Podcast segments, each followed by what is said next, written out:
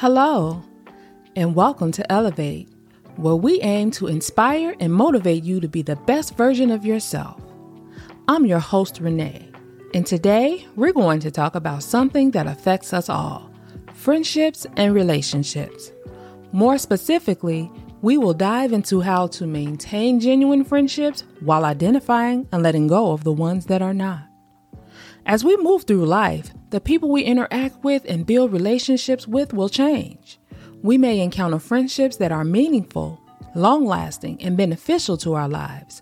However, we may also find ourselves mingling with people who are not that genuine and can be harmful to us. So, how do we spot a fake friend? Well, here are some signs. Number one, they only reach out to you when they need something. Number two, they never have time for you, but you are always there for them. Number three, they don't support or celebrate your success. It's important to recognize these signs and let go of toxic friendships and relationships. Once you have identified who these people are, it's time to move forward and surround yourself with authentic connections that make you feel valued and appreciated. When looking for genuine friendships, it's essential to focus on building trust, respect, and open communication. Make sure you are investing your time and emotions into people who are reciprocating those efforts. Focus on quality over quantity. Now, what about maintaining existing friendships? Sometimes it's easy to get caught up in our busy lives and forget to nurture those relationships that are important to us. So, here are a few tips to keep in mind. Number one, stay connected.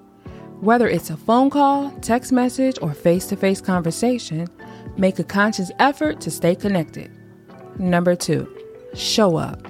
Be present for your friends and family in their times of need. And number three, be honest. Honesty is the foundation of any genuine relationship, so speak openly and authentically. I hope the tips provided will help you determine whether your friendships and relationships are genuine and healthy. Be assured that there is nothing wrong with reassessing and letting go of certain relationships that no longer serve you. Now, here's your affirmation for the week. Take a deep breath. I attract and maintain genuine friendships and relationships that bring positivity and love into my life. I let go of toxic connections and focus on building trust, respect, and open communication with those who value and support me. I am deserving of authentic and meaningful relationships. Now remember, it's important to invest in the people who bring value to your life. When it comes to friendships and relationships, let's focus on quality over quantity. Stay connected, show up, be honest. Well, that's it for today's episode of Elevate. I look forward to bringing you more meaningful topics and tips. So until next time, keep elevating yourself and those around you.